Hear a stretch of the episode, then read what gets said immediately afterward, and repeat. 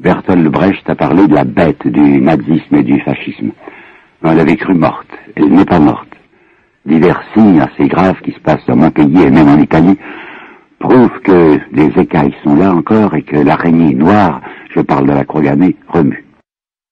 Donc il me paraît important aujourd'hui d'essayer de comprendre ce que c'est que le fascisme, et vous me pardonnerez de remonter assez loin jusqu'à 1875, vous allez voir pourquoi, pour comprendre les origines de ce mouvement. En France, en 1871, le 8 février 71, les élections avaient eu lieu puisqu'il fallait remplacer cet empire qui était tombé par la chute de Napoléon III. Élection du 8 février 71, c'est une chambre presque totalement royaliste. Il y a 750 députés, ils sont là plus de 600 royalistes. Il est vrai qu'ils sont séparés entre royalistes bourboniens royalistes orléanistes, mais enfin ce sont des royalistes.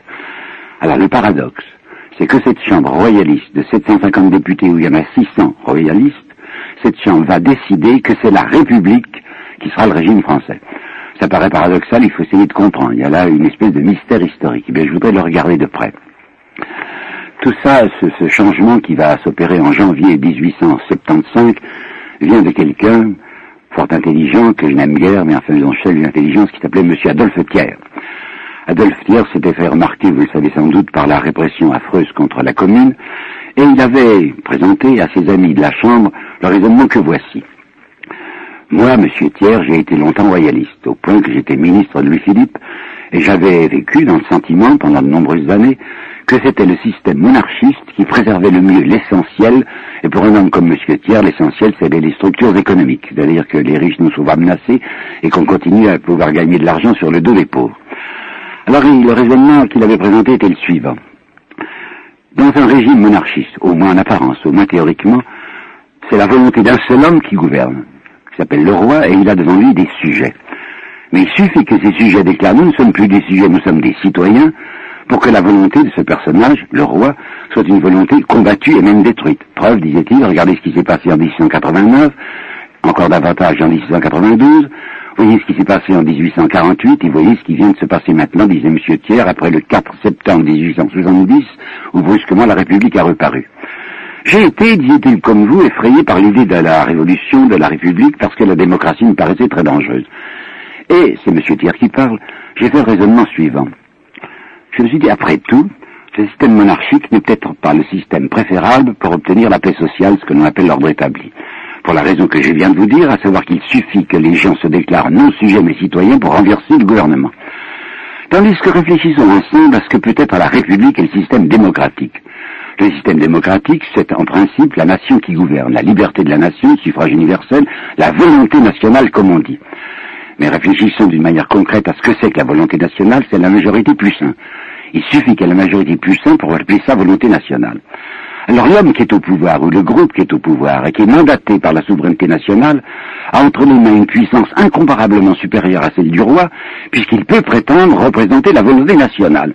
C'est vous dire à quel point l'autorité est puissante maintenant, puisque toute rébellion contre cette autorité est en somme une rébellion contre la liberté des citoyens qui ont opté pour telle forme démocratique.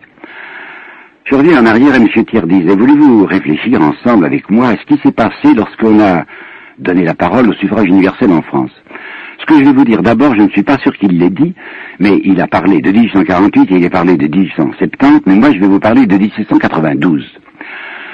En 1792, vous vous rappelez bien, il y a eu brusquement la seconde révolution. Quand on dit révolution française, en réalité, on met sous la même vocable deux événements profondément différents. De 1789 à 1791, c'est une réforme monarchique encore, le roi est là, il a son droit de veto, mais c'est seulement le 10 août 92 que la monarchie va disparaître. Les élections étaient à ce moment-là censitaires, vous savez ce que ça veut dire, il y avait des citoyens passifs et citoyens actifs, c'était l'abbé Sieyès qui avait inventé cette discrimination entre citoyens actifs et citoyens passifs, et c'était véritablement un chef-d'œuvre d'humour noir que d'appeler citoyens des gens qui n'étaient que passifs, c'est-à-dire qu'ils n'avaient même pas le droit de vote. Et vous savez que la distinction était faite selon le sens, c'est ENS, hein, le sens électoral, ne pouvait voter que les gens qui avaient suffisamment d'argent. C'était donc un système majoritaire de ceux qui possédaient contre ceux qui ne possédaient rien. Mais, à partir de 1692, on décide suffrage universel, il n'y a plus de roi, il faut refaire une nouvelle constitution puisque maintenant c'est la République. Refaire une constitution impose de faire une nouvelle nomination de, de députés. On aurait dû appeler ça une constituante numéro 2, mais ça ne paraissait pas convenable. On peut parler de Vatican II, mais pas de constituante numéro 2. Alors pour convoquer les Français aux urnes, on leur avait dit, vous allez voter pour une convention. Pourquoi le mot convention? Parce qu'à ce moment-là, l'américanisme était à la mode et qu'on s'était emparé d'un mot anglais, convention, qui signifie réunion, pas plus. Ce mot de convention que les braves gens répétaient sans comprendre les a peut-être détournés de participer au vote, toujours est-il que, à l'automne 1792, quand pour la première fois le suffrage universel existait en France, il y a eu une énorme, une énorme quantité d'abstentionnistes. On peut dire qu'il y a eu moins de 50% des gens qui votaient. Et ceux qui votaient, la France à ce moment-là avait 26 millions d'habitants, on peut dire que 25 millions d'habitants étaient des pauvres gens, soit des journaliers, soit des ouvriers de l'industrie qui étaient plus développés qu'on imagine, ces gens vont élire une convention qui sera entièrement peuplée de notables, c'est-à-dire de gens établis, de gens possédants. C'est pas croyable, mais c'est un fait. Songez que sur ces 750 députés de la convention, il y avait deux, vous entendez bien, il y avait deux représentants du peuple. L'un s'appelait Armonville, qui était un quart d'heure de laine dans la région de Reims, et l'autre s'appelait Noël Pointe, comme son nom l'indique, il est employé à la manufacture d'armes de Saint-Étienne. Deux représentants du peuple, deux représentants de la plèbe, en face de 748 représentants de l'installation, de l'établissement. Alors, vous savez ce qui s'est passé euh, quand on dit convention aujourd'hui avec Victor Hugo, on s'imagine que c'est une espèce de Sinaï entouré d'éclairs. En fait, il y avait une immense majorité qui s'appelait le centre, ou qu'on a appelé le ventre, si vous voulez, qui détestait Robespierre et qui a cherché tous les moyens de le renverser. Ceci pour vous dire que quand la première fois le suffrage universel a été consulté en France, il a donné la majorité à des gens qui représentaient le contraire des intérêts de l'immense majorité du peuple. 92. 1848. En 1848, le 24 février, gros événement national en France, pour la première fois, les prolétaires de Paris ont des armes qu'ils avaient saisies par la garde nationale qui ne soutenait plus Louis-Philippe. Enfin, on a des prolétaires en armes dans les rues de Paris épouvante, bien entendu, dans ce que l'on appelle la France possédante, les châtelains, les notables, qui vont faire des élections le 23 avril 1848, et comme en 1792, de nouveau, cette France maintenant plus peuplée, est composée en immense majorité de gens très pauvres, va déléguer pour les représenter des gens qui ne les représentent pas du tout et qui sont les châtelains, les notables, les gens installés. C'est la Chambre, enfin c'est l'Assemblée de, de, 1848 dont vous connaissez peut-être les agissements cette assemblée va provoquer au mois de juin 1848 une insurrection ouvrière parce qu'on va jeter à la rue les ouvriers des ateliers nationaux qui ne vivaient qu'avec les 1 franc 50 qu'on leur donnait. On obtient donc très facilement une insurrection. Cette insurrection va être brisée par la force par un certain général Cavaignac qui s'est fait donner tous les pouvoirs. On va tirer à boulet rouge, c'est le cas de le dire, contre les maisons du faubourg ouvrier. Enfin, c'est fini, il n'y a plus de revendications, c'est tranquille. Mais les gens intelligents disent il ne suffit pas de s'être assurer la tranquillité sociale immédiate. Euh, à cause des coups de canon, on a obtenu que la classe ouvrière parisienne cesse d'avoir le goût des revendications, mais quand on est intelligent, il faut passer à l'avenir. L'avenir, c'est la jeunesse, par conséquent, c'est l'enseignement. Si bien que cette extraordinaire chambre de 1848, remplacée par la législative de 1849, peuplée uniquement de notables et de gens qui représentent la position, va faire ce, cette fameuse loi Fallou, dont je vais vous dire un mot et je ne m'écarte pas du sujet. Hein. Cette loi Fallou, quand j'étais élève du lycée de Mâcon, et pourtant je n'ai été élevé qu'à l'école laïque, on nous la représentait comme une loi de liberté. C'est vrai, puisque le monopole universitaire était détruit. Ce monopole universitaire, vous le savez sans doute, avait été inventé en 1808 par Napoléon, qui avait créé un corps professoral qui était uniquement destiné à fabriquer des gens qui expliquaient aux jeunes écoliers qu'il fallait se soumettre au régime bonapartiste, au régime napoléonien. Bon. Alors en 1850, c'est le 15 mars 1850 que la nouvelle loi d'enseignement dite loi Fallou, un homme d'extrême droite, avait été établie en France, est en effet en apparence une loi de liberté puisqu'il n'y a plus de monopole universitaire et qu'à côté du monopole universitaire, on autorise ce que l'on appelle déjà à ce moment-là l'enseignement libre. Notez bien que l'enseignement libre en France, c'est de l'enseignement congrégaliste. Bon, alors on peut admettre en effet que c'était une loi de liberté, puisque d'un côté il y avait l'université qui subsistait, et de l'autre côté il y avait un enseignement libre et congrégaliste. Mais on oubliait de me dire, à moi petit écolier, et autour de moi ça a été pareil, et je l'ai constaté dans les manuels, qu'il y avait un deuxième volet à cette loi Fallou, qui était que si l'université continuait à exister, l'université elle-même passait sous la coupe du clergé. Par conséquent, les catholiques gagnaient sur les deux tableaux. Un, ils avaient leurs écoles à eux, et en plus, ils contrôlaient l'enseignement de l'État. On pourrait dire, et vous savez parfaitement que je suis croyant moi-même, qu'il faut se féliciter de penser que la France allait être, élevée dans le respect des valeurs religieuses. Mais il faut que vous sachiez le fond de la pensée de ceux qui avaient voté cette loi Fallou. Et un homme qui n'avait pas les yeux dans sa poche, qui était Victor Hugo, avait dit c'est curieux, cette loi Fallou est étonnante. Je vois pulluler autour de moi une nouvelle race d'hommes politiques que j'appellerais les athées de la nuance catholique.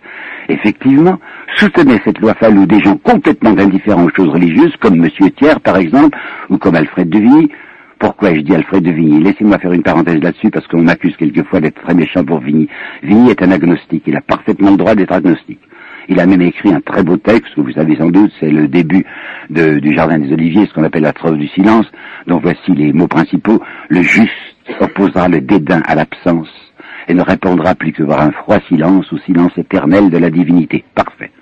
Et quand on a écrit ça, on n'a pas le droit d'écrire ce que le même Alfred de Vigny avait adressé en 1850 à un pasteur de Genève qui s'appelait le pasteur Bengener pasteur Bongener faisait son métier de pasteur protestant et attaquait le pape. Bon. Alors, monsieur de Vigny lui écrit une lettre ardente en lui disant, monsieur, mais qu'est-ce que vous avez fait? Vous avez attaqué le pape. Ce n'est pas le moment d'attaquer le pape. Et alors, je cite, je sais par cœur, je connais le texte, ce n'est pas trop de toute l'armée du Christ pour faire face à la barbarie qui vient de sortir de ses repères. Qu'est-ce que la barbarie? C'était les ouvriers parisiens qui en avaient assez d'étouffer, qui ne pouvaient pas élever leurs enfants, qui devaient mourir comme des mouches. Il appelait ça barbarie. Et lui, un croyant, disait, il faut toute l'armée du Christ. J'appelle ça le cléricalisme sans Dieu. C'est une des choses les plus odieuses dans mon sentiment qui soit. C'est pour vous dire qu'en 1850, lorsque cette chambre, représentant en principe une France exploitée, fait une loi d'enseignement, elle décide que c'est l'Église qui contrôlera tout l'enseignement à la condition, écoutez-moi bien, hein, à la condition que le prêtre fasse son premier devoir, et à la tribune de la Chambre on l'avait indiqué, le premier devoir du prêtre est d'apprendre la résignation aux pauvres.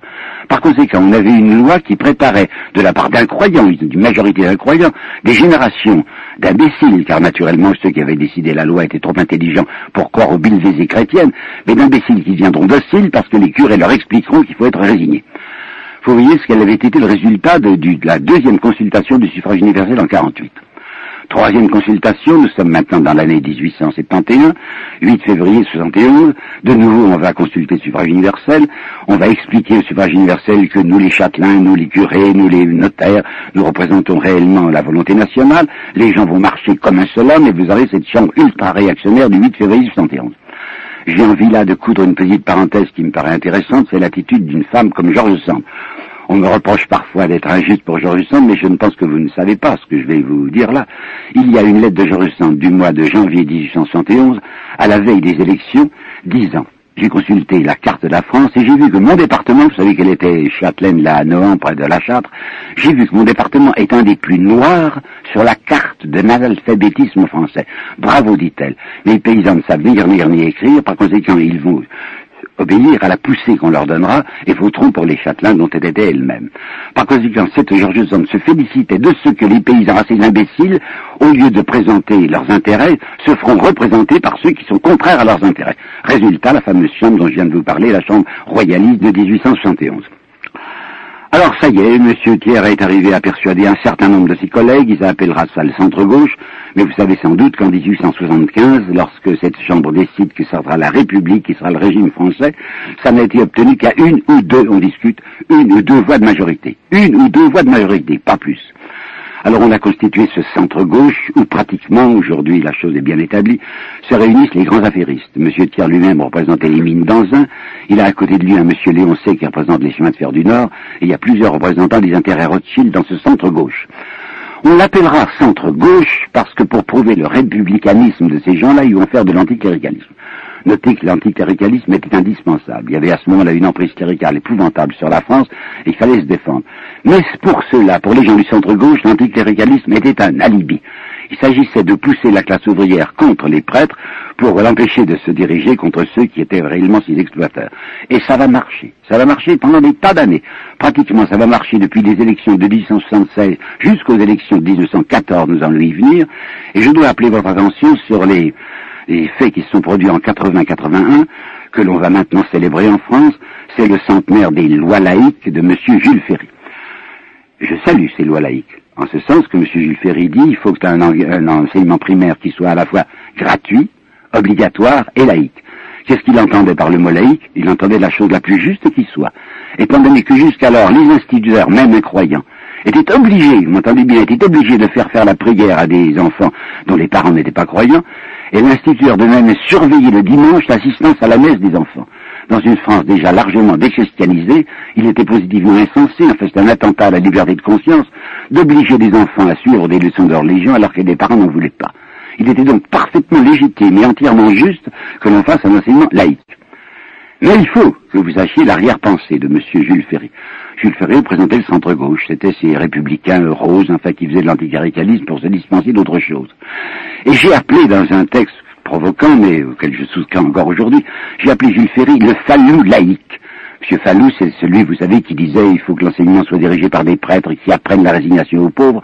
Et aujourd'hui, il faut lire les enseignements, les instructions qui avaient été données par M. Jules Ferry aux instituteurs. Le premier devoir de l'instituteur est d'enseigner aux enfants de la classe pauvre le respect des hiérarchies sociales comme il y a une vaste déchristianisation, on ne peut plus utiliser le christianisme pour faire tenir tranquille les gens, mais maintenant on va demander aux instituteurs d'apprendre le respect d'une république, qui sera en effet une république laïque et anticléricale et la raison de l'être, mais le devoir de l'instituteur est avant tout d'expliquer aux, petits-enfants qu'ils veulent être très obéissants à l'égard des hiérarchies sociales.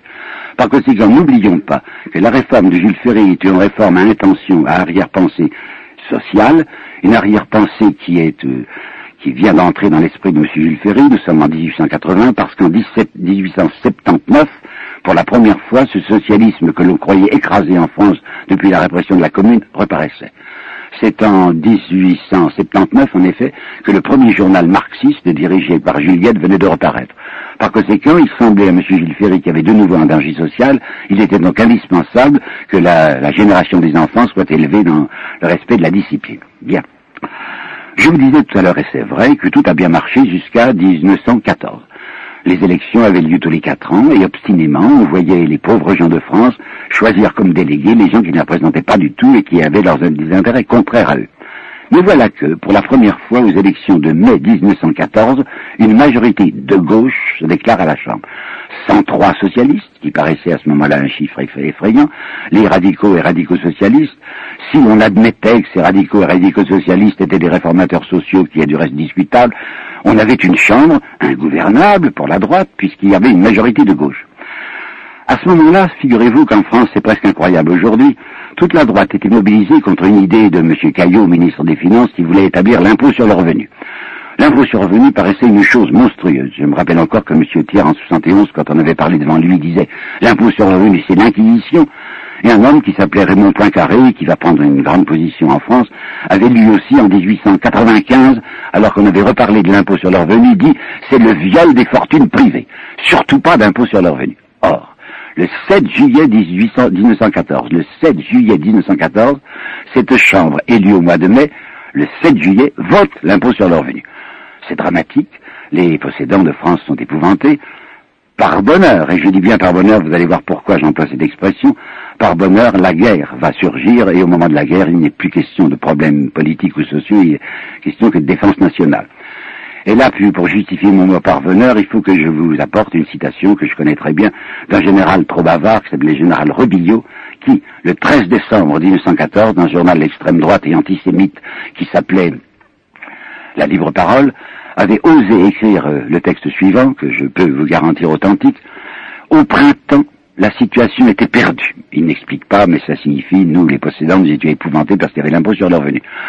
Par bonheur, par bonheur, la Providence, qu'est-ce qu'elle vient faire là? La Providence a inspiré à Guillaume II l'idée de nous attaquer ce qui signifie, dès que le problème est devenu un problème national, on n'a plus parlé de ce problème social, et pendant toute la guerre, on n'en parlera pas. L'impôt sur revenu n'a pas été appliqué en 1914, n'a pas été appliqué en 1915, et comme la guerre traînait en 1916, on a commencé à l'appliquer de la manière du reste la plus minime.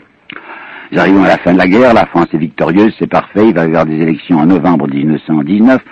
Les élections de novembre 1919 sont admirablement satisfaisantes On a appelé ça les élections du bloc national. Le mot national est toujours un mot séduisant, mais il faut savoir ce qu'il y avait derrière le bloc national. Ça s'appelle, on le sait aujourd'hui, l'union des intérêts économiques. On peut dire qu'ils annonçaient la couleur, hein, union des intérêts économiques. Et on avait choisi comme candidats à la députation des anciens combattants, en particulier des officiers, soit mutilés, soit blessés, soit décorés. C'est de la chambre, comme on dit, bleu horizon, une chambre parfaitement satisfaisante du point de vue politique et social. Donc la chambre de 1919 est une chambre parfaite. Cette chambre est confrontée à des problèmes très graves, en particulier les dettes. Il y a un endettement épouvantable de la France à cause de ce qu'elle avait dû faire financièrement pendant la guerre, et il s'agissait de combler ce déficit. Toute la droite était opposée à l'idée que la France pouvait elle-même contribuer à réduire ce déficit, en disant l'Allemagne paiera. Et on avait demandé à l'Allemagne des sommes astronomiques qu'elle était incapable, certainement incapable, elle avait certainement la volonté de payer le moins possible, mais les chiffres qu'on lui demandait étaient inacceptables. Bon, il fallait donc un effort français. Pas question que ceux qui avaient été les bénéficiaires de la guerre participent à la réduction de la dette. Pas question. Hein. Et M. Clémenceau, qui avait espéré être président de la République, avait perdu la présidence de la République au profit d'un ami Deschanel, parce que Clémenceau, qui conservait encore un arrière, arrière souvenir de ce qu'il avait été lorsqu'il était radical NS, Clémenceau avait osé, dans un discours de novembre 1919, déclarer à Strasbourg, il faut appliquer sérieusement l'impôt sur le revenu, et encore plus sérieusement la loi du 1er juillet 1916 sur les bénéfices de guerre, où il y a eu des bénéfices scandaleux. Ça lui a coûté la présidence de la République. Il avait dit des choses qu'il ne fallait pas dire. Néanmoins, il y a ce problème des dettes. Alors qu'est-ce qu'on va faire? Eh bien, le ministère, qui était un ministère Poincaré-Mitterrand, décide que c'est la totalité de la nation qui payera les dettes, pas du tout d'impôt sur le revenu majoré, pas du tout de prélèvement sur les fortunes, il n'y en avait pas question. On va augmenter de 20% les impôts indirects. Vous savez bien que les impôts indirects, ce sont ceux qui frappent tout le monde. Alors évidemment, ça avait déplu, et je le pense bien, à une partie des Français, si bien que en 1924, en 1924, pour la deuxième fois, vous avez une chambre indocile, une chambre de gauche. En 1924, j'avais j'avais 22, 23 ans, 21 ans, oui. Je, je, votais, je me rappelle encore, j'étais normalier à ce moment-là, la véhémence avec laquelle nous étions un groupe à l'école normale pour soutenir la candidature de la gauche qui s'appelait à ce moment-là Cartel des gauches, c'est-à-dire l'union des socialistes et des radicaux. Le cartel des gauches gagne les élections de 1924. En mai 1924, c'est le cartel des gauches qui est au pouvoir. Avec qui? Avec un monsieur respectable, certes, qui s'appelait Édouard Herriot, mais Édouard Herriot était un homme qui était très attentif à sa stabilité de maire de Lyon, et il n'était maire de Lyon qu'avec la complicité de la droite. Alors M. Édouard Herriot va faire exactement ce qui s'était produit déjà en 1899, dont j'aurais dû vous parler, mais j'ai le droit de le faire maintenant. En 1899, il y a eu l'affaire Dreyfus. Et vous savez que l'affaire Dreyfus avait vu se développer en France un antisémitisme incroyable, où le journal Les Assomptionnistes, La Croix, s'honorait d'être le journal le plus antisémite de France, et où, à travers l'antisémitisme, c'était en réalité de grands intérêts qui agissaient sur la France. Bon. Au mois de juin, au mois de juin 1700, 1899, il y avait eu pour la première fois une conjonction entre la classe ouvrière et une partie des intellectuels français. Et le long des Champs-Élysées, le 8 ou 9 juin, je crois, 1899, il y avait une manifestation conjuguée, je souligne, la première fois qu'on voyait ça, entre jeunesse intellectuelle de la Sorbonne, pas de la faculté de droit, mais enfin, faculté des lettres et un certain nombre d'autres, avec une force ouvrière. Ça paraissait très inquiétant, il fallait donc défendre la République, c'est parfaitement vrai, si bien qu'on avait appelé au pouvoir un monsieur Valdec-Rousseau, qui représentait lui aussi le centre-gauche. Valdec-Rousseau avait fait un ministère de défense républicaine, il avait le droit, il avait raison de faire une défense républicaine, mais s'inquiétant de ce mouvement social auquel participaient des intellectuels et des ouvriers, il avait décidé que cette défense républicaine serait avant tout anticléricale. Parfait, il le fallait. Mais quand M. Valdecrosso parlait d'anticléricalisme, c'est de nouveau comme l'avait fait Jules Ferry pour détourner la classe ouvrière de ceux qui étaient les plus dangereux en disant poussez votre offensive du côté du cléricalisme et du clergé, c'est indispensable, parce qu'il est beaucoup plus facile de dévorer du curé que de dévorer du banquier. C'est à ce moment-là qu'un homme intelligent qui s'appelait Jean Jaurès avait dit, je sais ce que c'est que le radicalisme français, c'est le transfert du respect à la place de la, place du dogme, l'argent, et à la place du, du prêtre, le banquier. Eh bien, ce qui s'était passé en 99 se repasse de nouveau, recommence en France en 1924. Je me rappelle à quel point j'en avais été déçu, j'étais déjà ce que l'on appelle un catholique de gauche, et j'avais été navré de voir que M. Herriot mettait à son programme, comme si c'était l'essentiel, la rupture des relations diplomatiques avec le Vatican. Notez que je comprends parfaitement. Je ne vois pas pourquoi la France aurait un nom, la France est un pays laïque, pourquoi devrait-elle s'agenouiller devant le Vatican? Bon, d'accord. Mais quand, un homme comme M. Herriot faisait ça, c'était de nouveau, comme pour Valdez-Crosso, détourner le mouvement ouvrier de ce qui était essentiel, c'est-à-dire une réforme des structures, pour ne passer que ce qui était marginal, c'est-à-dire à, l'anticléricalisme. Néanmoins, néanmoins, il avait une collaboration avec les socialistes. Le chef des socialistes s'appelait Renaudel. Et Renaudel avait prononcé une phrase qui a jeté l'épouvante chez les gens de bien, il faut prendre l'argent où il est. Ce n'est pas du tout que M. Herriot ait une intention de faire des choses pénibles pour les structures économiques et sociales, certainement pas. Mais il suffisait d'avoir dans son gouvernement un homme comme Renaudel qui paraissait le démon. Si bien que un homme comme M. Chastenay, je ne sais pas s'il faut prononcer S, Châtenay ou Chastenay, qui est un, homme membre de l'Institut et qui a écrit une histoire de la Troisième République, ne nie pas, ce monsieur si bien pensant, ne nie pas que c'est la Banque de France elle-même qui en 1925 a travaillé contre le franc, a fait baisser le franc, à faciliter les évasions de capitaux afin de pouvoir dire, voyez, quand le cartel des gauches est au pouvoir, le franc est en train de tomber. Si bien qu'en 1926, vous suivez, en 1926, deux ans après les élections, qui revient au pouvoir? Le même Poincaré, qui était l'homme de la réaction et qui, dans une chambre de gauche, devient président du Conseil. C'était de même inquiétant de penser que ce suffrage universel sur lequel on avait compté et dont la manipulation permettait à la droite de rester au pouvoir malgré que la majorité de la France n'était pas de droite, ça ne pouvait plus aller. Et notez bien qu'à partir d'octobre 1922, il se passait de l'autre côté des Alpes, octobre 1922, hein, de l'autre côté des Alpes, quelque chose qui était assez avenant, qui était assez séduisant. Il y avait un nommé Mussolini qui venait de la gauche, qui était un socialiste, et qui était passé maintenant à l'antiparlementarisme.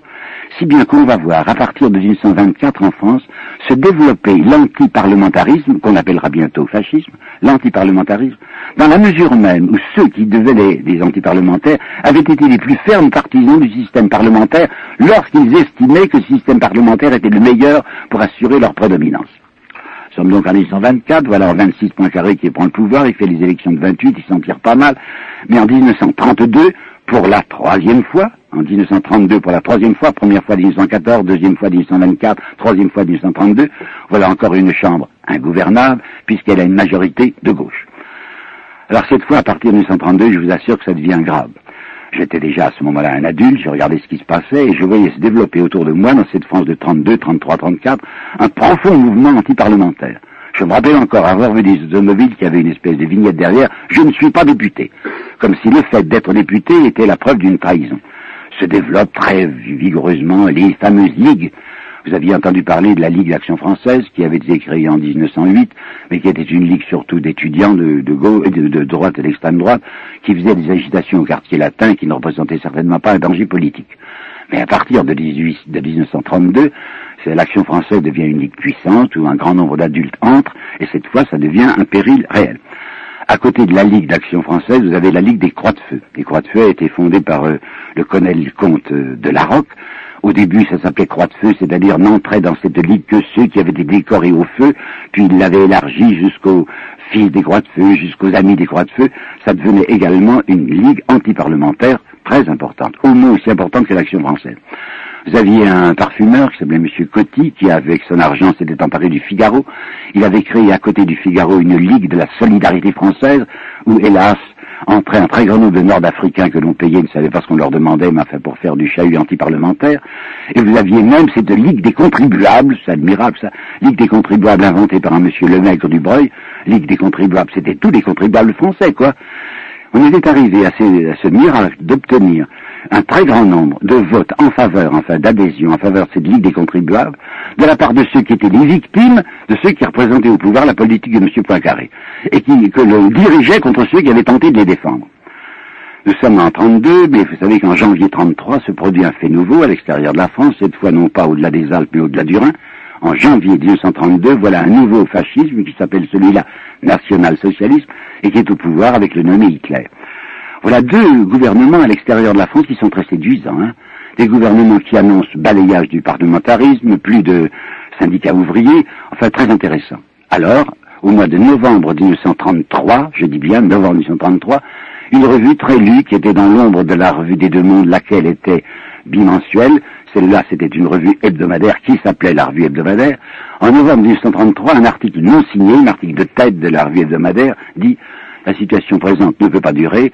Nous sommes menacés d'une subversion. Nous annonçons à nos lecteurs, sans dire de nom car nous ne sommes pas des imprudents, que bientôt la Chambre sera mise en congé d'une manière indéterminée avec un gouvernement national, national prendra le pouvoir. Il faut savoir, j'ai vécu ça de près, j'étais en France, j'étais professeur à Lille à ce moment-là, à quel point de, jeunes de jeunes loups, comme on dirait aujourd'hui, se mettent au premier plan de l'actualité. En particulier, quelqu'un que je connaissais de près, puisque j'avais, je, me suis marié à Bordeaux, c'était Philippe Henriot. Philippe Henriot, qui sera abattu par la résistance en 1944 parce qu'il était ministre d'information chez Pétain, se lançait extraordinairement à la fin de l'année 33 et au début de l'année 34, jusqu'à faire à la tribune de la Chambre, il était député de Bordeaux, deux interventions fulgurantes dirigé non pas seulement même contre la gauche, mais contre le système républicain. Et comme à ce moment-là, il y avait eu l'affaire Stavisky, on va profiter de l'affaire Stavisky pour essayer de renverser le régime. Qu'est-ce que l'affaire Stavisky? C'est une affaire d'escroquerie assez laide et qui avait eu certainement des complicités politiques. En particulier, il y avait quatre députés, tous radicaux, plus le ministre des colonies, c'est assez grave, le ministre des colonies, radical aussi, qui était compromis dans cette affaire Stavisky vous comprenez, vous, saisissez tout de suite à quel point c'était un avantage de pouvoir dire, voyez, ce sont des ministres radicaux qui ont trempé dans une escroquerie, mais on oubliait de nous dire qu'en 1931, il y avait eu aussi en France une grave affaire d'escroquerie avec des complicités politiques qu'on avait appelée l'affaire Oustric. Malheureusement, ou heureusement, comme vous voudrez, dans l'affaire de, 1931, les complicités politiques de Oustric étaient des complicités de droite avec en particulier M. André Tardieu, qui était un personnage considérable de la droite. Alors on avait étouffé l'affaire des complicités politiques parce que c'était la droite qui était en cause. Mais en décembre 33 et en janvier 34, avec le faux assassinat, le, faux suicide, je crois qu'on l'avait tué en effet, de Stavisky, on pouvait dire c'est la gauche qui représente la République, la République, la République des escrocs, et vous avez ces deux discours flamboyants de M. Philippe Henriot à la Chambre des députés pour dire c'est le régime même que nous mettrons en cause, c'est le régime de l'escroquerie, la République c'est les voleurs. Parallèlement, dans le mois de janvier 1934, il y avait une campagne inouïe de l'action française, inouïe, pour dire euh, Français, levez-vous, rendez-vous compte ce que c'est que la République. Enfin, un antisémitisme d'une part, un antiparlementarisme très violent, et on peut dire à ce moment-là qu'un fascisme français commençait à naître. Ça va aboutir à la journée terrifiante, très grave, du 6 février 1934. Je dois vous en parler avec précision car c'est euh, une, une jonction, enfin c'est un point de charnière dans ce que j'ai à vous expliquer. À la suite de cette agitation violente de l'extrême droite contre le Parlement, une grande manifestation est prévue pour le 6 février 34. On est arrivé, la droite est arrivée à intéresser à son mouvement un certain nombre d'anciens combattants parce qu'on avait dû réduire les pensions, comme on avait touché à leurs avantages, ils étaient évidemment hostiles au gouvernement, si bien que ce 6 février 34, il y a sur la place de la Concorde, voyez, c'est hein, en face de la Chambre des députés, environ 40 000, ça compte, hein, environ 40 000 personnes très excitées contre le système républicain. Là, il y a une majorité d'action française, semble-t-il. Mais de l'autre côté de la Chambre, c'est-à-dire sur l'autre verso de la Chambre, sur la place de Bourgogne, il y a les croix de feu. Les croix de feu du colonel Larocque sont très nombreux, ils sont à environ 3500, et vers 6h30, vers 18h30, ce jour-là, il n'y a plus derrière la Chambre qu'une ligne, une ligne simplement d'agents de police. Descendre la chambre devant, c'est le pont de la Concorde, il y a des gardes mobiles, des gardes républicains qui sont là, et qui tiennent en respect comme ils peuvent cette foule déchaînée. Les gens d'Action française s'en vanteront du reste plus tard. Au bout de leur canne, ils avaient installé des lames de rasoir, et avec des lames de rasoir, ils coupaient le jarret des chevaux de ces gardes mobiles qui s'écrasaient.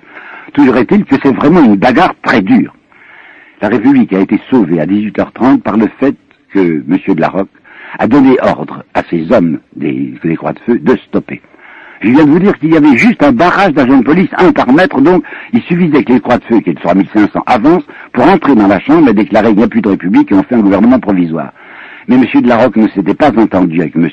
Maurras, et il ne voulait pas travailler au profit de M. Maurras, de même que M. Maurras ne voulait pas travailler au profit de la Roque.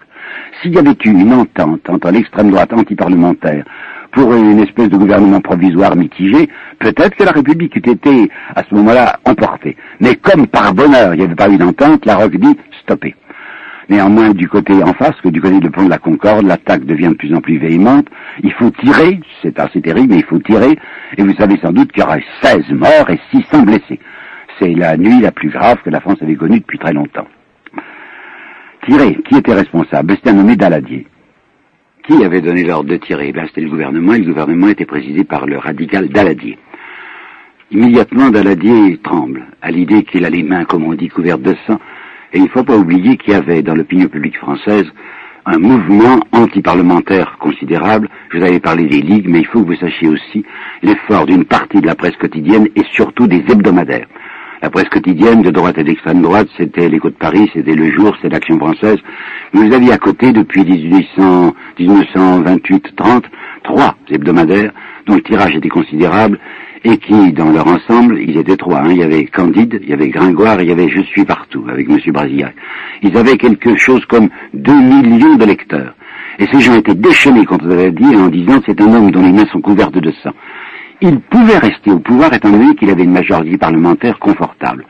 Mais comme il voit contre lui une grande partie, une partie sérieuse de l'opinion qui le déteste et qui dit, Daladier est responsable du sang qui est répandu, il démissionne. Cependant, je dois dire qu'il avait auprès de lui, non pas au gouvernement, mais le soutenant Léon Blum, qui lui dit, mais vous ne devez pas vous retirer, monsieur Daladier. Vous avez cette majorité parlementaire. Daladier n'ose pas, démissionne, et on va faire appel, le président Barbu va faire appel à une personnalité nouvelle. C'est le fameux ministère du 9 février 1934, et ce ministère s'appellera le ministère d'Oumergue, qui sera soi-disant un ministère d'union nationale, d'union sacrée où on verra en effet se réunir des gens de gauche ou soi-disant de gauche comme M. Herriot, et à droite un homme comme M. Tardieu. C'est M. Doumergue, ancien président de la République, qui est chargé de constituer le nouveau gouvernement. Qui est Doumergue? Eh ben, L'opinion publique aujourd'hui ignore encore ce que la signification de l'élection de Doumergue. En 1924, il avait fallu procéder brusquement à une réélection du président de la République. Pourquoi?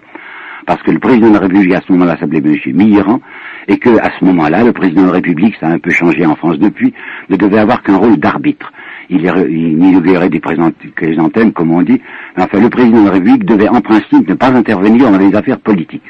Or, M. Migrant avait été le délégué du bloc national, c'était celui qui avait représenté l'idée déjà quasiment anti-parlementaire du bloc national, et par conséquent on avait fait appel à lui contre une candidature de gauche à la présidence de la République, il avait été obligé de démissionner, cette candidature de gauche était celle de M. Pinlevé, le savant, vous savez, Pinlevé. Eh bien, il faut savoir qu'au moment de 1924, lorsqu'il avait été question de remplacer le président de la République, on avait choisi contre Pinlevé M. Doumergue, qui était le candidat de la droite. Par conséquent, lorsque le 9 février 1934, un ministère se constitue présidé par M. Doumergue, c'est un ministère de droite, dissimulé derrière une alliance, soi-disant une union nationale. M. Doumergue réalise donc pour la troisième fois ce que la France avait déjà connu. En 1914, une chambre de gauche va être gouvernée par, une, par la droite. En 1924, la chambre de gauche devient en 1926 une chambre de droite avec M. Poincaré au pouvoir. Et en 1934, à la suite de l'événement que je viens de vous dire, c'est un ministère de droite masqué sous le nom d'Union nationale qui prend le pouvoir. C'est pourquoi M. Brasillac, qui est dirigé Je suis partout, en 1941, il ne dira pas ça tout de suite, en 1941, dans un livre publié par lui en 1941, c'est-à-dire sous Vichy, dira on peut considérer le 6 février 1934 comme l'aube du fascisme en France. Seulement les manipulateurs de la droite avaient compté sans une réaction nationale, une réaction, je veux dire, populaire.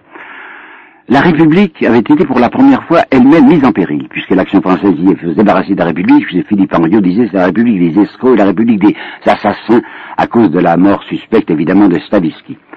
Mais vous savez, ce vieux mot de République, qui était tellement compromis, la République avait fait des choses bien tristes.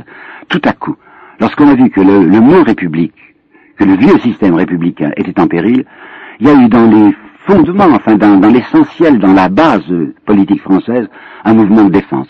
Je vais vous donner un détail personnel. J'étais professeur à Lille à ce moment-là. J'avais écouté à la radio et lu les journaux pour voir ce qui se passait.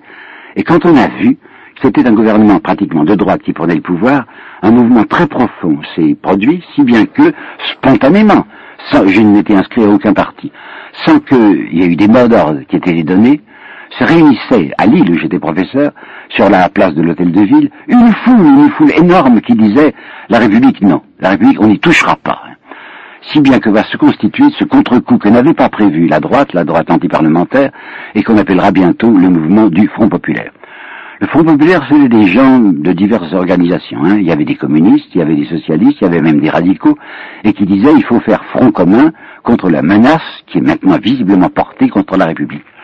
Du moment, j'insiste beaucoup là-dessus, hein, du moment que se constitue une force populaire qu'on appellera le Front populaire et qui se dresse contre les ligues, les fameuses ligues qui étaient tellement agressives et le point sur l'arme jusqu'alors vont rentrer sous terre on va se préparer les élections de, mai 1936. On il semble indiquer, tous les rapports des préfets indiquent que ça va être la gauche qui va prendre le pouvoir. Et lorsqu'il s'agit d'un mouvement profond, d'un mouvement républicain, d'un mouvement populaire pour défendre la République, les ligues n'osent plus bouger. Si bien que, aux élections de mai 1936, nous avons la fameuse chambre dite du Front populaire, ça n'avait pas été un raz-de-marée, vous savez. On ne peut pas dire que très profondément c'était une chambre d'extrême gauche, certainement pas. Les radicaux y étaient très nombreux et les radicaux n'étaient pas très attentifs à la réforme des structures économiques et sociales, certainement pas. Mais enfin, c'était une chambre de gauche où le président du Conseil, pour la première fois un juif en France qui s'appelait M. Léon Blum, va faire un certain nombre de mesures sociales. Attention, Blum est un homme loyal qui dit nous n'avons pas les marxistes, enfin soi-disant, non pas la majorité en France, nous ne pouvons pas faire autre chose que de gérer le capitalisme sous la forme qui se présente, mais nous allons tenter, disait M. Blum avec loyauté, nous allons tenter de tirer du système capitaliste tout ce que l'on peut de justice sociale. Et qu'est-ce qu'il va faire? Ben, Vous savez, il va faire tout de suite la loi des 40 heures, enfin maximum de travail hebdomadaire 40 heures, et deuxièmement les congés payés. Savez-vous que ces congés payés, qui avaient été refusés en France, existait depuis plusieurs années chez Mussolini. Et Hitler avait fait lui aussi de la politique sociale. Alors il va falloir obligatoirement qu'on accepte en France des mesures sociales évidentes qui étaient ces fameux 40 heures et ces fameux congés payés. Je me souviens, vous savez, je me souviens très bien de la joie qui s'est produite dans les milieux populaires français lorsque pour la première fois il y a eu des congés payés. C'est-à-dire que la classe ouvrière avait le droit de gagner sa vie, d'avoir son traitement pendant 15 jours, puis pendant 3 semaines. Et pour la première fois, des gens qui n'avaient jamais vu les montagnes, qui n'avaient jamais vu la guerre, qui n'avaient jamais pu conduire leurs enfants respirer sur les hauteurs ou au bord de la mer, vont, vont pouvoir le faire en 36. Une joie profonde. Je ne dis pas qu'il y avait un mouvement profondément révolutionnaire, mais je dis qu'à ce moment-là, la classe ouvrière française redressait la tête. Simone Weil, vous connaissez le nom, enfin, l'ancienne Simone Weil, celle qui est morte en 1942. Simone Weil, dans un très beau texte, dira L'atmosphère avait changé. Jusqu'à présent, la classe ouvrière était toujours dominée et baissait la tête, et maintenant nous avions au pouvoir des gens qui ne dirigeraient pas la police contre nous. Nous avions l'impression que tout s'ouvrait, que la perspective était toute neuve, une espèce de vent de la Pentecôte qui soufflait sur la France. Bon, quand j'ai payé, les gens sont heureux. Mais, mais, le patronat, qui avait été obligé de céder à la pression de M. Léon Blum et qui avait horriblement peur des occupations d'usines.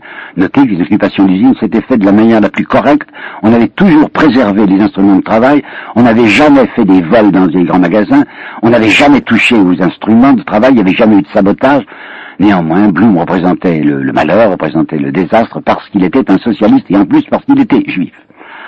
Alors on va voir le patronat français reprendre, si je puis dire, du poil de la bête ceux qui avaient dirigé le patronat français dans les accords de Matignon avaient cédé trop vite, si bien que le patronat met à sa tête un nommé Gignoux, qui lui était un patron de choc, et qui va publier une petite brochure qui s'intitulait, qui s'intitulait Patron, soyez des patrons. Si bien que Blum, voyant qu'il a contrôlé une opposition très grave et se souvenant de ce que l'on avait fait contre le franc, contre monsieur les Renaudel et monsieur Herriot en 1934, va organiser lui-même ce qu'il appelle la pause, P-A-U-S, la pause. Ça veut dire ne faisons plus pour l'instant de manifestations, enfin de, de réformes dites de structure, enfin un commencement de réforme, parce que je vais avoir contre moi une trop grande partie de l'opinion publique. En réalité, ceux qui avaient tremblé parce que Blum était au pouvoir sont décidés à tout faire, je dis bien tout, plutôt que de revoir un homme comme Blum au pouvoir. Et j'ai entendu, j'ai entendu de mes oreilles cette phrase saisissante et que je vais développer, tout, vous entendez bien, tout plutôt que Blum. Un homme qui est aujourd'hui académicien et qu'on doit respecter puisqu'il est académicien et qui s'appelle Monsieur Gaxot. Monsieur Gaxot avait osé écrire le, les mots que voici, que je sais par cœur.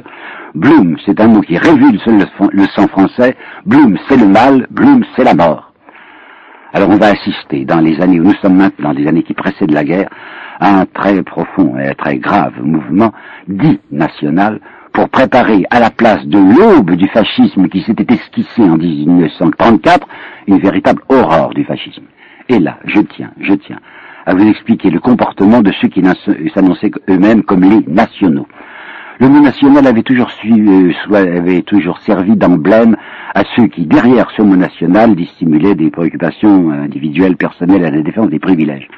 Je vous dirais même, si vous voulez, c'est un vieux souvenir, mais ce n'est pas assez connu et je, tiens à le dire, qu'en 1789, lorsqu'on avait constitué les gardes dites nationales, la première idée avait été de constituer des milices bourgeoises pourquoi en 1789 Parce qu'on avait distribué des armes à la foule pour la jeter contre la Bastille, et que les dirigeants, M. de Lafayette en particulier, s'étaient dit c'est très grave de penser que les pauvres gens ont des armes entre les mains, il faut leur retirer leurs armes. On leur avait distribué des armes gratuitement le 12 et le 13 juillet. Le 14 juillet, 97 personnes s'étaient fait tuer à la prise de la Bastille. Alors Monsieur, Monsieur de Lafayette avait dit on va constituer des milices bourgeoises, puis ce mot paraissait un peu nu, on avait dit garde nationale. Et qu'est-ce que c'était que les gardes nationales? C'était une police supplétive au, service des possédants. Pour entrer dans la garde nationale, c'était ouvert à tout le monde. Hein. Il fallait payer son uniforme. L'uniforme coûtait 80 livres, 80 francs quoi, 80 livres de l'époque, et personne de la classe ouvrière n'avait de quoi payer 80 livres, puisque ces gens, soit les journaliers agricoles, soit les prolétaires parisiens, gagnaient 20 sous par jour, 20 sous par jour, pas une livre par jour, les jours où ils travaillaient. Hein. Et il y avait les fêtes chômées, il y avait le dimanche, parce que c'est quand on était tranquille, dans la garde nationale n'entrerait que des gens de bien, les honnêtes gens, c'est le mot qu'avait inventé Monsieur de Lafayette. Bon. Eh bien, on va voir maintenant ce mot national servir à couvrir une politique que je dirais, et je tiens à le dire, une politique antinationale, et je vais m'expliquer. En avril 1934, en avril 1934, le ministre des Affaires étrangères, euh, qui s'appelait M. Louis Bartou, avait fait le raisonnement suivant.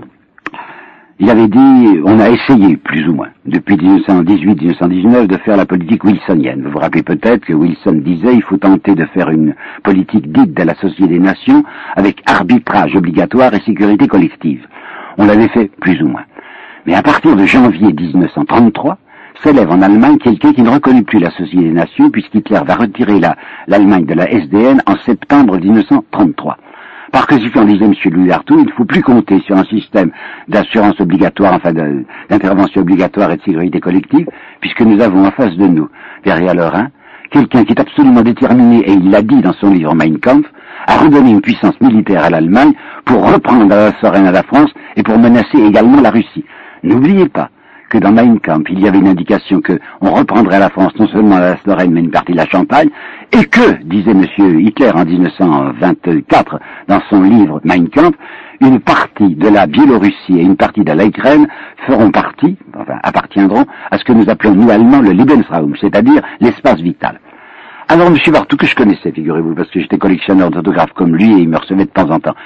M. Bartou m'avait dit, vous, me connaissez, hein, je, je suis tout à fait hostile au communisme.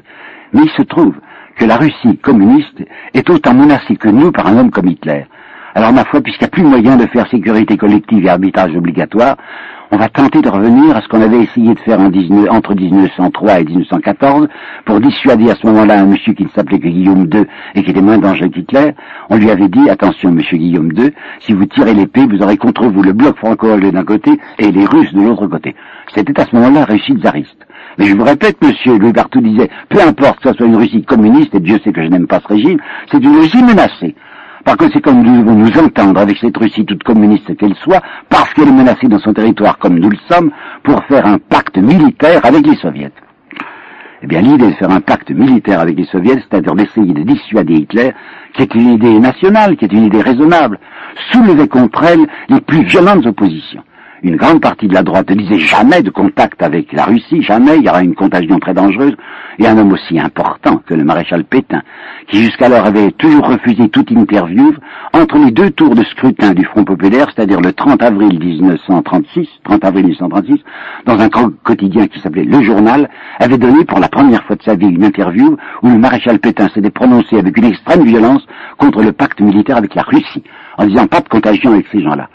Par conséquent, cette droite dite nationale va faire, et je vais vous le prouver, une politique antinationale. Et vous allez bien vouloir me suivre dans les explications que je vais vous donner, très précises.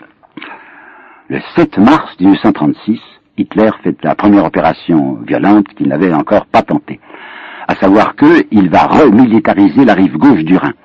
Je relisais encore récemment, c'était une violation du traité de Versailles, ce n'est pas vrai. C'est une violation d'un accord passé en 1925 entre Seisman allemand et Briand français, où on avait dit ceci. Pour essayer d'apaiser la vieille haine entre la France et l'Allemagne, nous allons retirer nos troupes de la Rhénanie. L'occupation française, belge et anglaise de la Rhénanie devait durer un certain nombre d'années. On va retirer nos troupes. À la condition que vous, Allemagne, vous vous engagiez à ne pas remilitariser ces zones. Il n'y aura plus sur la rive gauche du Rhin de troupes alliées, mais il n'y aura pas non plus de troupes allemandes. Et voilà que brusquement, le 7 mars 1936, au mépris non pas du traité de Versailles, mais d'un engagement librement consenti en 1925, Hitler réoccupait militairement la rive gauche du Rhin. C'est évidemment très grave et le président du Conseil, qui n'était pas encore Blum, nous sommes qu'en mars 36, qui s'appelait M. Albert Sarrault, avait prononcé une phrase véhémente en disant « Nous permettrons jamais que Strasbourg soit sous le feu des canons allemands ». On avait demandé aux Anglais ce qu'ils en pensaient. Les Anglais avaient dit, oh, pas d'histoire, écoutez, c'est tout de même un incident minime. Ce sont quelques bataillons à peine qu'Hitler a fait entrer sur la rive gauche du Rhin. Toujours est-il que la France n'a pas militairement bougé. Je ne peux pas me permettre de juger. Je ne sais pas si nous avions les moyens à ce moment-là de nous opposer militairement à la remilitarisation de la rive gauche du Rhin.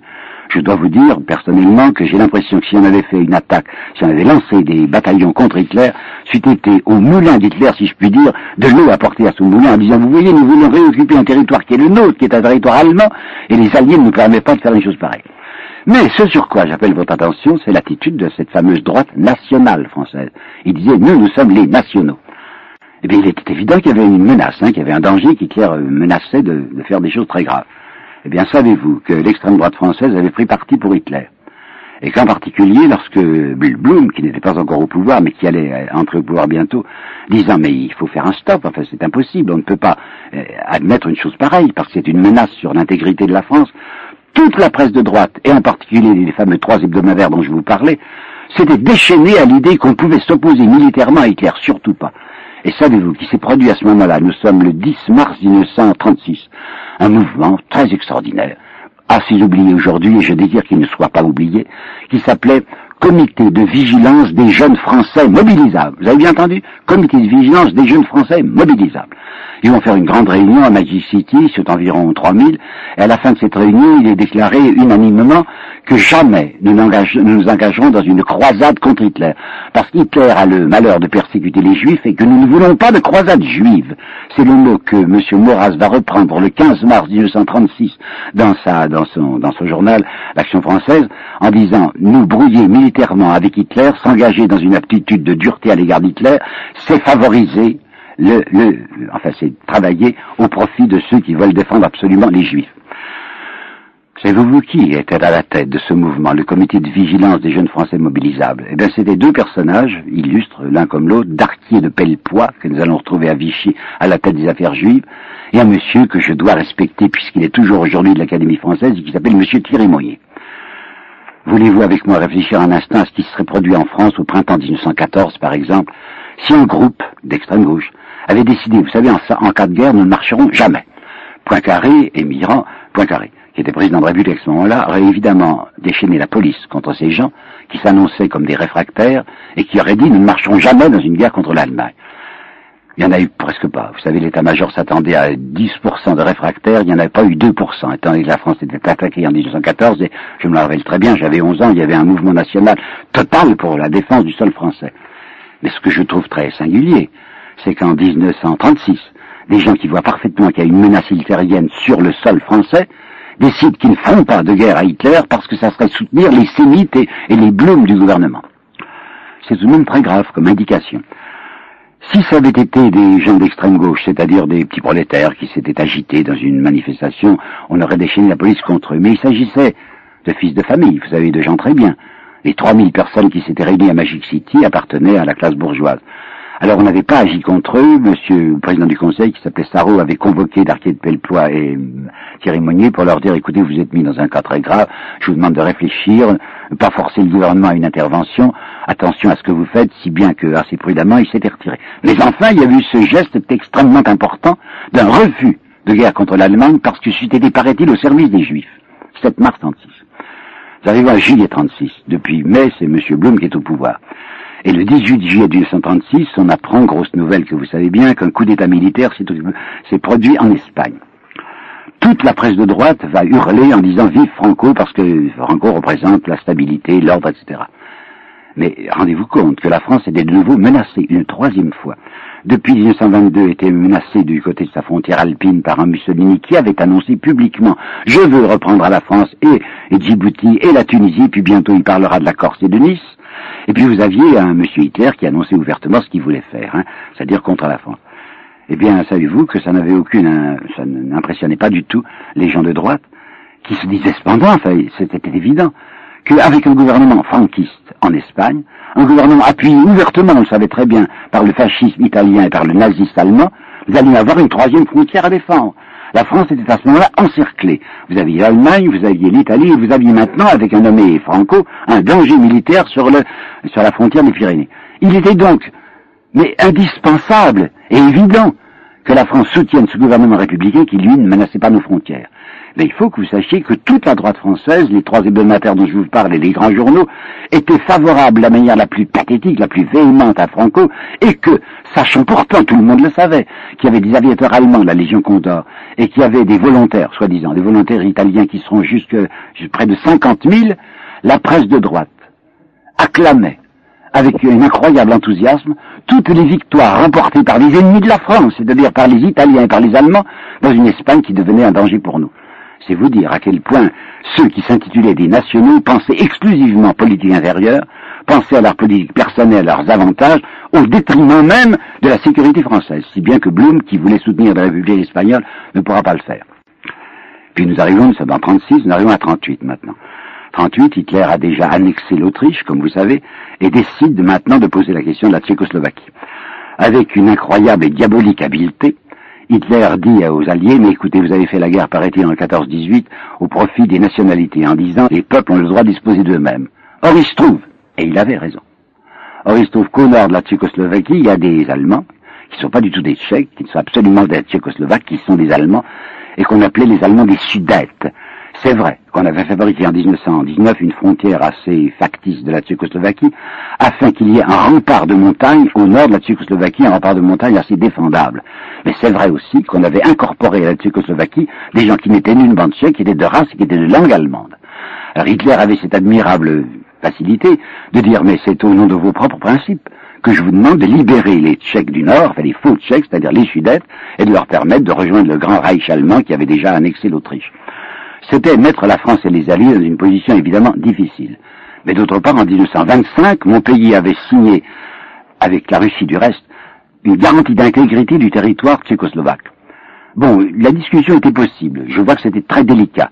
Mais ce qui est très important et que je souligne violemment devant vous, c'est l'attitude de la presse de droite qui voyait parfaitement qu'il y avait là une menace contre la Tchécoslovaquie, qu'une fois qu'elle aurait perdu sa frontière du Nord, elle serait infiniment vulnérable. Elle était déjà vulnérable du côté de sa frontière occidentale avec l'Autriche, et maintenant si on lui enlevait les Sudètes, elle était à la merci d'Hitler.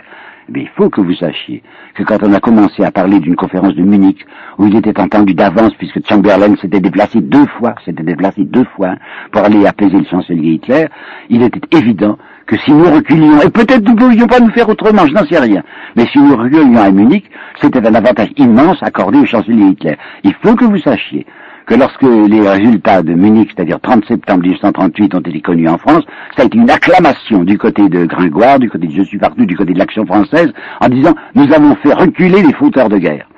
Savez-vous aussi que la droite ne s'était pas préoccupée de redonner du matériel français devant la menace hitlérienne? Pétain, ça serait une autre conférence, mais laissez-moi vous dire là quelque chose d'important. Pétain avait été ministre de la guerre en 1934 dans le gouvernement d'Oumergue. Il était ministre de la guerre, il devait donc, me semble-t-il, se préoccuper de l'armement français. Il y avait 600, 600 euh, millions qui étaient disponibles pour du, les achats de matériel, et il n'avait fait que pour 400 euh, millions, donc 200 millions de moins d'achats de matériel militaire. Puis avait succédé le gouvernement Flandin, puis le gouvernement Laval. Hitler continuait à faire un réarmement ouvert les crédits militaires d'Hitler en 1934 avaient été trois fois supérieurs aux crédits militaires de l'année 1933, par conséquent on le voyait se réarmer, et la France continuait à ne rien faire. C'est uniquement, il faut le savoir car on le cache aujourd'hui, c'est uniquement le gouvernement du Front Populaire, c'est le gouvernement Blum, qui au mois d'octobre 1936 avait fait voter au Parlement 14 milliards, et pour l'époque c'était considérable, 14 hein. milliards pour accroître les moyens de la défense nationale. Savez-vous l'accueil qui avait été fait par les nationaux? À ces 14 milliards Blum est un fauteur de guerre. Blum prépare la guerre contre l'Allemagne parce que Blum est un sémite et que par conséquent faire la guerre à l'Allemagne c'est au profit des Juifs. L'affaire de Munich est une affaire terrible. Je viens de lire, c'est très intéressant, ça, vient de sortir, les mémoires de De Gaulle, enfin pas mémoire, les notes de De Gaulle. Vous savez peut-être que l'édition Plomb, dirigée dans ce cas-là par le fils, Philippe de Gaulle, a publié les lettres, notes et carnets de Charles de Gaulle de 1905, il avait 15 ans jusqu'à 1940. Et je vois que le général de Gaulle, qui ne sera général de brigade, vous le savez, que le 1er juin 1940, général de Gaulle, qui était pourtant un homme qui n'aimait pas le communisme, écrivait dans une lettre à sa mère qui s'inquiétait, c'était une personne très bien élevée, très conservatrice, qui s'inquiétait du pacte militaire avec la Russie. Général de Gaulle disait, mais nous sommes, il faut, il faut utiliser évidemment l'alliance russe. Staline menait déjà une politique assez double qui va aboutir, comme vous le savez, aux accords du 23 août 1939 et un accord de coopération ou du moins de non-belligérance entre Staline et l'Allemagne. Mais un homme comme le général de Gaulle, qui était très anticommuniste, disait mais nous avons absolument besoin de la puissance militaire russe. Dans les mêmes documents qui viennent de sortir et qui sont si intéressants, je vois de Gaulle qui est exaspéré en septembre 1938 par l'attitude de cette presse nationale. Il dit en particulier la presse nationale et comme c'est un homme réaliste et pragmatique et pratique qui a les yeux ouverts, il dit l'argent allemand et la monnaie italienne, écrit de Gaulle, hein, l'argent allemand et la monnaie italienne ont coulé à flot dans la presse française dite nationale pour acclamer les accords de Munich que lui-même désapprouvait violemment, tandis que le maréchal Pétain y applaudissait. Il faut bien savoir qu'il y avait à ce moment-là une résurgence qui commençait du fascisme français et que tous ceux qui espéraient en une destruction de la République portaient au pinacle le maréchal Pétain. Savez-vous qu'en 35 et en 36, un nommé Gustave Hervé, qui autrefois avait fait de l'antimilitarisme et qui depuis 1912 s'était rallié à la défense nationale et qui dirigeait maintenant un journal qui s'appelait La Victoire, ce monsieur Hervé avait publié une série d'articles réunis en volume sous le titre de C'est Pétain qu'il nous faut. Et il faut savoir ce que disait ce monsieur Hervé. Il disait, si le maréchal Pétain entre, euh, vient au pouvoir, on balancera le parlementarisme, hein. on mettra la chambre s'inédier à journée, hein on organisera une censure de la presse, on détruira la CGT, vous entendez bien, on détruira les organismes de la CGT et on fera une révolution dite nationale. Et il avait ajouté cette chose incroyable, mais je voudrais vous apporter la citation, il avait ajouté cette chose incroyable, ce n'est pas en temps de paix qu'on peut réussir à renverser la République, c'est en temps de guerre, et en particulier, écoutez-moi bien, je vous l'affirme, et en particulier en cas de désastre. Le maréchal Pétain est un homme qui prévoyait le désastre, qui, ouvertement, bien qu'il fût ambassadeur de France à Madrid, va prendre position contre la déclaration de guerre, en disant c'est une mauvaise guerre, c'est pas celle-là qu'il fallait faire. Toujours est-il qu'il faut que vous sachiez que l'extrême droite française mettait au pinacle ce nom de maréchal Pétain et qu'en particulier, un journal, euh, un hebdomadaire, je crois, ou peut-être un mensuel, d'extrême droite, euh, qui avait pour emblème la franchise. La francisque, ça sera l'insigne de Vichy, hein, et qui est dirigé à la fois par un nommé Pemjean, Pemjean, et par Ferdonnet, qui sera au service de l'Allemagne à Stuttgart, avait lancé un numéro spécial, et il y avait comme slogan « Abat les judéo-maçons », abat les judéo-maçons, et l'article de tête s'appelait « Pétain au pouvoir », et nous sommes en mars 1939. Alors qu'est-ce qui va se produire? Il va se produire ce désastre qui était prévu par le maréchal Pétain, qui l'avait longuement annoncé et qui peut-être, je ne veux pas aller trop loin, qui peut-être s'en était réjoui. Il faut pas oublier une phrase extraordinaire que l'on cache le plus possible et que même Maître Isorni a un peu oublié. Une lettre du maréchal Pétain du 10 octobre 1938, vous me suivez, un hein, 10 octobre 1938 à une ancienne amie américaine qui s'appelait Mrs. Pardy, où le maréchal Pétain écrivait à cette Mrs. Pardy les mots que voici, que je sais par cœur, je vous en garantis l'authenticité. C'est sous peine de mort qu'il faut changer la politique intérieure française, la politique intérieure française. Mais les Français n'ont pas encore assez souffert. Et j'ai l'intention ici de vous apporter deux citations très peu connues, l'une de Hermann Rauschnig et l'autre de Thierry Moignet. Hermann Rauschnig, c'est un homme qui avait été président du Sénat de Danzig, qui avait été nazi, puis qui s'était brouillé avec Hitler. Et au printemps 1939, Hermann Rauschnig avait publié un livre extrêmement important qui sera retiré de la circulation par bonheur, je l'avais acheté, retiré de la circulation des Vichy, qui s'appelait donc Hitler m'a et où il y avait les phrases suivantes. Commentaire d'abord précédent, M. Rauschnig disait, Hitler devant moi s'est vanté d'avoir une première idée intéressante qui n'avait encore jamais été utilisée pour faire la prochaine guerre, ce que j'appelle, disait Hitler, la dislocation psychologique de l'ennemi. Vous me suivez, la dislocation psychologique de l'ennemi. Et maintenant, je vais vous lire des phrases d'Hermann Rauschnig disant Hitler m'a dit ceci. Je trouve que ça mérite d'être écouté. Hein. Jamais, disait Hitler, jamais je ne commencerai une guerre sans avoir auparavant la certitude que l'ennemi, démoralisé d'avance, succombera sous mon premier choc. Partout en pays ennemi, nous aurons des amis qui nous aideront. Nous n'aurons même pas besoin de les acheter. Ils viendront à nous spontanément. J'entrerai en France en champion de l'ordre social. Nous avons avec nous, attention, ce que je vais vous dire est de Hitler, ce n'est pas moi, hein, c'est une extrême violence. Nous aurons avec nous les classes dirigeantes et possédantes, c'est-à-dire ces milieux d'affaires, pour qui un seul mot du vocabulaire politique s'écrit en lettres capitales, c'est le mot profit. Voilà ce qu'écrivait Hitler. Et il ajoutait, ses collaborateurs spontanés n'auront pas de peine à trouver des phrases patriotiques servant d'habillage à leur jeu. C'était déjà pas mal. Hein Hitler comptait sur les termites à l'intérieur de la France pour préparer une dislocation psychologique de mon pays. Écoutez bien maintenant une citation de M. Thierry Moyer, dont je vous répète qu'il est toujours par bonheur académicien. À ce moment-là, il dirigeait un hebdomadaire, un mensuel qui s'appelait Combat. Et en novembre 1938, c'est-à-dire deux mois après, après Munich, M. Thierry Mounier n'hésitait pas à écrire ceci. Beaucoup de gens raisonnables estimaient qu'une défaite de l'Allemagne eût signifié l'écroulement des systèmes autoritaires qui constituent le principal rempart à la révolution communiste. En d'autres termes, écoutez-moi bien, hein, en d'autres termes, qu'une victoire de la France eût été celle de principe considéré à juste titre comme menant droit à la ruine de la civilisation. Vous avez bien entendu, hein C'est un Français, futur académicien, qui dit qu'une victoire de la France eût été celle de principe conduisant à la ruine de la civilisation. Et il poursuivait. Il est regrettable que les hommes et les partis qui avaient cette pensée ne l'aient pas en général avouée, car elle n'avait rien d'inavouable. J'estime même qu'elle était une des principales raisons et des plus solides, virgule, sinon la plus solide, de ne pas faire la guerre à l'Allemagne au moment de septembre 1938. J'ai vécu 1914. Hein. Bon, j'avais 11 ans, mais j'ai tout de même un petit garçon qui avait les yeux ouverts. Je vous assure que je n'ai jamais vu autour de moi en 1914 aucun Français souhaiter autre chose que la victoire de la France. Bon, c'est vrai, nous étions attaqués, il fallait défendre notre sol national.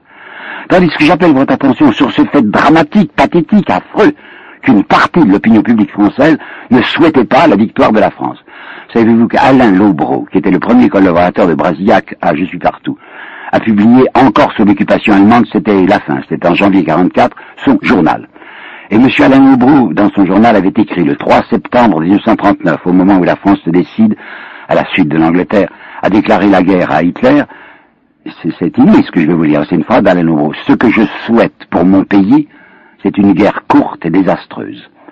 Alors nous allons, grâce au désastre national, assister non plus à l'aube du fascisme, mais à ce qu'il faut bien appeler l'aurore du fascisme. Là, je vais vous apporter une citation trop peu connue de Bernanos. Bernanos va voir se réaliser le gouvernement de Vichy dont je vous ai parlé dans un instant. Et il dit, c'est le triomphe d'une minorité impopulaire qui depuis vingt ans cherchait en vain électoralement sa chance et qu'il a trouvé dans le désastre de la patrie. C'est vrai, parce que dès que le gouvernement Pétain a été constitué, en faisant un armistice qui lui permettrait de gouverner la France comme il l'entendait, de faire sa politique intérieure, qui était son obsession depuis un certain nombre d'années, à quoi va s'en assister? Premièrement, l'acte constitutionnel du 11 juillet qui va paraître au journal officiel du 12 juillet 1940, à la suite du vote massif, c'est parfaitement vrai, hein, 600 députés vont voter, ou 460 vont, députés, vont voter les pleins pouvoirs à Pétain, ne se doutant pas du reste de ce que Pétain allait en faire. Les pleins pouvoirs, c'était habituel en France, et Daladier, il avait utilisé bien souvent. Alors les députés qui sont réunis, les députés et sénateurs qui sont réunis à Vichy, croient qu'on va demander simplement quelques réformes constitutionnelles à Pétain. Mais l'acte constitutionnel du 11 juillet paru au journal officiel du lendemain 12 juillet comportait les mots suivants. Sont abrogés, sont abrogés. Les articles tant et tant de la Constitution française, articles de janvier et de février 1875, et c'étaient les articles par lesquels le gouvernement français décidait que c'était la République qui était le régime français. Or, des instructions avaient été données à la presse que je, que peux vous apporter, la presse de Vichy, interdiction était faite à la presse française de reproduire ces articles constitutionnels de 75, afin que les Français ne se rendent pas compte qu'on était en train de leur détruire sournoisement la République, et le maréchal Pétain, avec habileté, s'était dit, il ne faut pas que les Français s'en aperçoivent. La République disparaît pratiquement ce 11 juillet 1940, mais de la manière la plus clandestine. Mais ce qui n'est pas clandestin, c'est le comportement immédiat du maréchal Pétain sur deux points. Premièrement, le maréchal Pétain va dissoudre la CGT, c'est-à-dire les forces syndicales, parce qu'il ne veut plus d'opposition syndicale, et troisièmement, immédiatement, et sans avoir la moindre pression de l'Allemagne, sans avoir la moindre pression de il va commencer à faire son statut des Juifs, à faire euh, dénaturaliser les Juifs qui avaient été depuis 1927 admis comme citoyens français, et Baudouin, qui a été son ministre des Affaires étrangères pendant un certain temps, et qui a publié ses mémoires après la guerre, Baudouin dira, je dois à la vérité de dire que dans les réunions du Conseil des ministres de Vichy, c'était le maréchal qui était le plus sévère à l'égard des Juifs. Le maréchal va commencer à exclure les juifs de la magistrature, de l'enseignement si possible, de tout ce qui peut sembler quelque chose qui a une puissance sur l'opinion publique. Et le maréchal Pétain va s'engager dans la politique antisémite que vous savez, qui aboutiront aux épouvantables rafles de 1942. Nous sommes donc en présence, vraiment cette fois, de l'aurore d'un certain fascisme français. On discute encore aujourd'hui, par exemple, M. René Raymond, qui est un homme estimable, dit on ne peut pas parler exactement de fascisme. Mais l'américain Paxton, qui a fait un très beau livre, c'est lui, c'est un homme du dehors, Paxton, hein. La France de Vichy dit c'était tout de même un fascisme. En ce sens que c'était le pouvoir central qui décidait qu'il n'y avait plus maintenant de rébellion ouvrière, que les grèves étaient interdites, et que par conséquent tout allait se développer au profit du, du grand capital. Et je vous dirais qu'à mon sens, ce qui s'est développé à, à Vichy, c'était un certain fascisme français qui était un mélange de Salazar, qui admirait beaucoup le maréchal, et de Maurras, mais enfin un véritable fascisme français. Bon, le gouvernement de Vichy s'écroule, maintenant c'est la libération, et on n'ose plus parler de fascisme. Hein. De même qu'en 1935-36, la droite n'avait plus bougé lorsqu'elle avait vu une profonde révolte populaire qui avait donné le front, le front populaire dont je vous ai parlé. De même, au lendemain de la libération, surtout quand on apprenait ce que les Allemands avaient fait dans leur camp de la mort, dans leur camp d'extermination, plus personne n'osait se donner pour de droite surtout pas fasciste, même pas de droite. Il y avait un mouvement que vous avez, dont vous avez gardé le souvenir, qui s'appelait le MRP, Mouvement Républicain Populaire, qui se donnait pour le parti de la fidélité, pour le parti de De Gaulle, et qui en réalité réunissait toute la droite française, qui était dissimulée. Personne n'osait plus dire qu'on était de droite. Mais enfin, c'était un parti de droite. Là, le fascisme n'existe plus. Plus de danger en France pendant un certain nombre d'années. Pendant un grand nombre d'années, surtout quand on sait, quand on apprend ce qui avait été le sort des Juifs et des déportés en Allemagne. Mais voilà qu'en 1958, puis 59, puis 60, un nouveau danger fasciste apparaît en France. Pas exactement en France, en Algérie. Vous connaissez la politique du général de Gaulle qui avait décidé légitimement qu'il n'y avait pas d'autre solution que de donner l'indépendance à l'Algérie. Vous savez sans doute qu'il y avait des gens qu'on appelait les pieds noirs qui voulaient à tout prix que l'Algérie restât française pour y conserver leurs propres privilèges. Il y avait là un groupe qu'on a appelé quelquefois groupe des cinq et quelquefois le groupe des sept, qui contenait des fascistes ouverts, enfin des gens qui s'annonçaient comme fascistes, et qui s'étaient dit on va essayer d'établir en Algérie un gouvernement, à nous un gouvernement pro-fasciste, et puis peut-être que grâce aux parachutistes on pourra débarquer sur la France et faire un fascisme français. Il faut bien que vous sachiez qu'en 1958, mon pays a été de nouveau menacé d'un fascisme d'importation qui serait venu d'Afrique du Nord. Et c'est là où je dois dire que le général de Gaulle, qui pourtant n'était pas fanatique de la démocratie, s'est bien conduit. Je sais parfaitement que des gens que j'estime, comme M. Madès France par exemple, ont pris position contre le général de Gaulle en disant à ce moment-là, oui, il veut faire une république consulaire. Néanmoins, le général de Gaulle, je vous dis la vérité là-dessus, a protégé la France d'une république des colonels qui était menaçante si on avait vu des gens comme Salon et les autres prendre le pouvoir en France. Il va tout de même sauver la République. C'est vrai, c'est une République particulière où les droits du président de la République sont considérables, où il y a un certain domaine réservé. Néanmoins, la démocratie qui constitue une chance, la démocratie c'est le régime de l'espérance. Tant que les gens décident de s'occuper de ce qui les regarde, c'est-à-dire leur politique personnelle, il y a une chance pour que l'organisation de, la cité soit une organisation juste. Je sais bien qu'on a tout fait pour déterminer les Français à s'occuper autre chose de ce qui les regarde. Je sais qu'autrefois, c'était l'opium du peuple quand les curés étaient écoutés, maintenant ils sont plus écoutés. Alors on met à la place quoi? Ben vous savez bien quoi, les compétitions sportives, le, loto, etc., euh, la vie privée des vedettes, l'érotisme, tout ça c'est parfait pour empêcher les, les, Français de penser à ce qui les concerne. Hein. Mais enfin, on ne peut pas dire que pendant un certain nombre d'années, il y a eu un danger fasciste en France. Les années passent. Le souvenir de ce qui s'est passé avec l'Allemagne s'efface. Des gens protestent même contre la projection d'un film qui s'appelle Holocauste parce qu'on vous dit c'est euh, la haine. Et vous connaissez parfaitement, je ne sais pas ce qui se passe dans votre pays, mais je parle de la France, les agitations, les publications d'un certain nombre de gens qui disent on nous a raconté des histoires, les chambres à gaz n'ont jamais existé, et les juifs n'ont pas eu tellement de morts.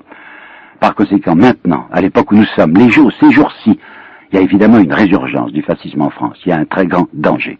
Ce danger, vous l'avez vu se manifester à l'affaire de la rue Copernic et à Anvers avec ces enfants juifs qui avaient été, euh, on avait tiré dessus, et probablement à Bologne. Toujours est-il que pour la première fois maintenant, depuis un certain nombre de mois, le danger, le danger nazi, le danger fasciste existe de nouveau. La chance que nous avons, c'est que, évidemment, si vous voulez, quelques éléments qui ont permis le fascisme italien et le nazisme allemand sont réunis. Quels éléments?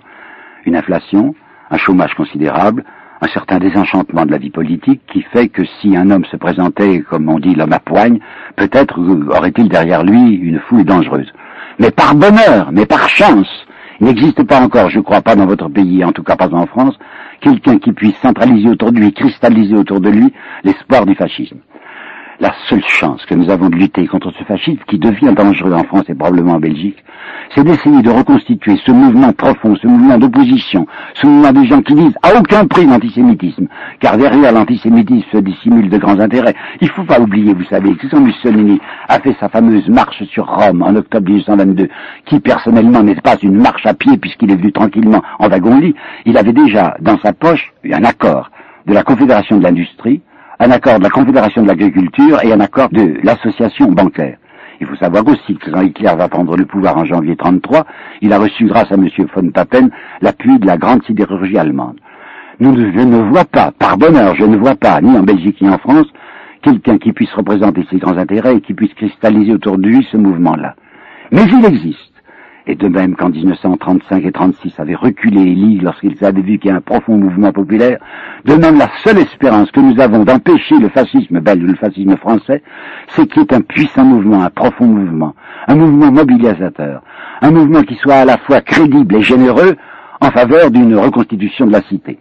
Malheureusement, nous ne sommes pas encore là.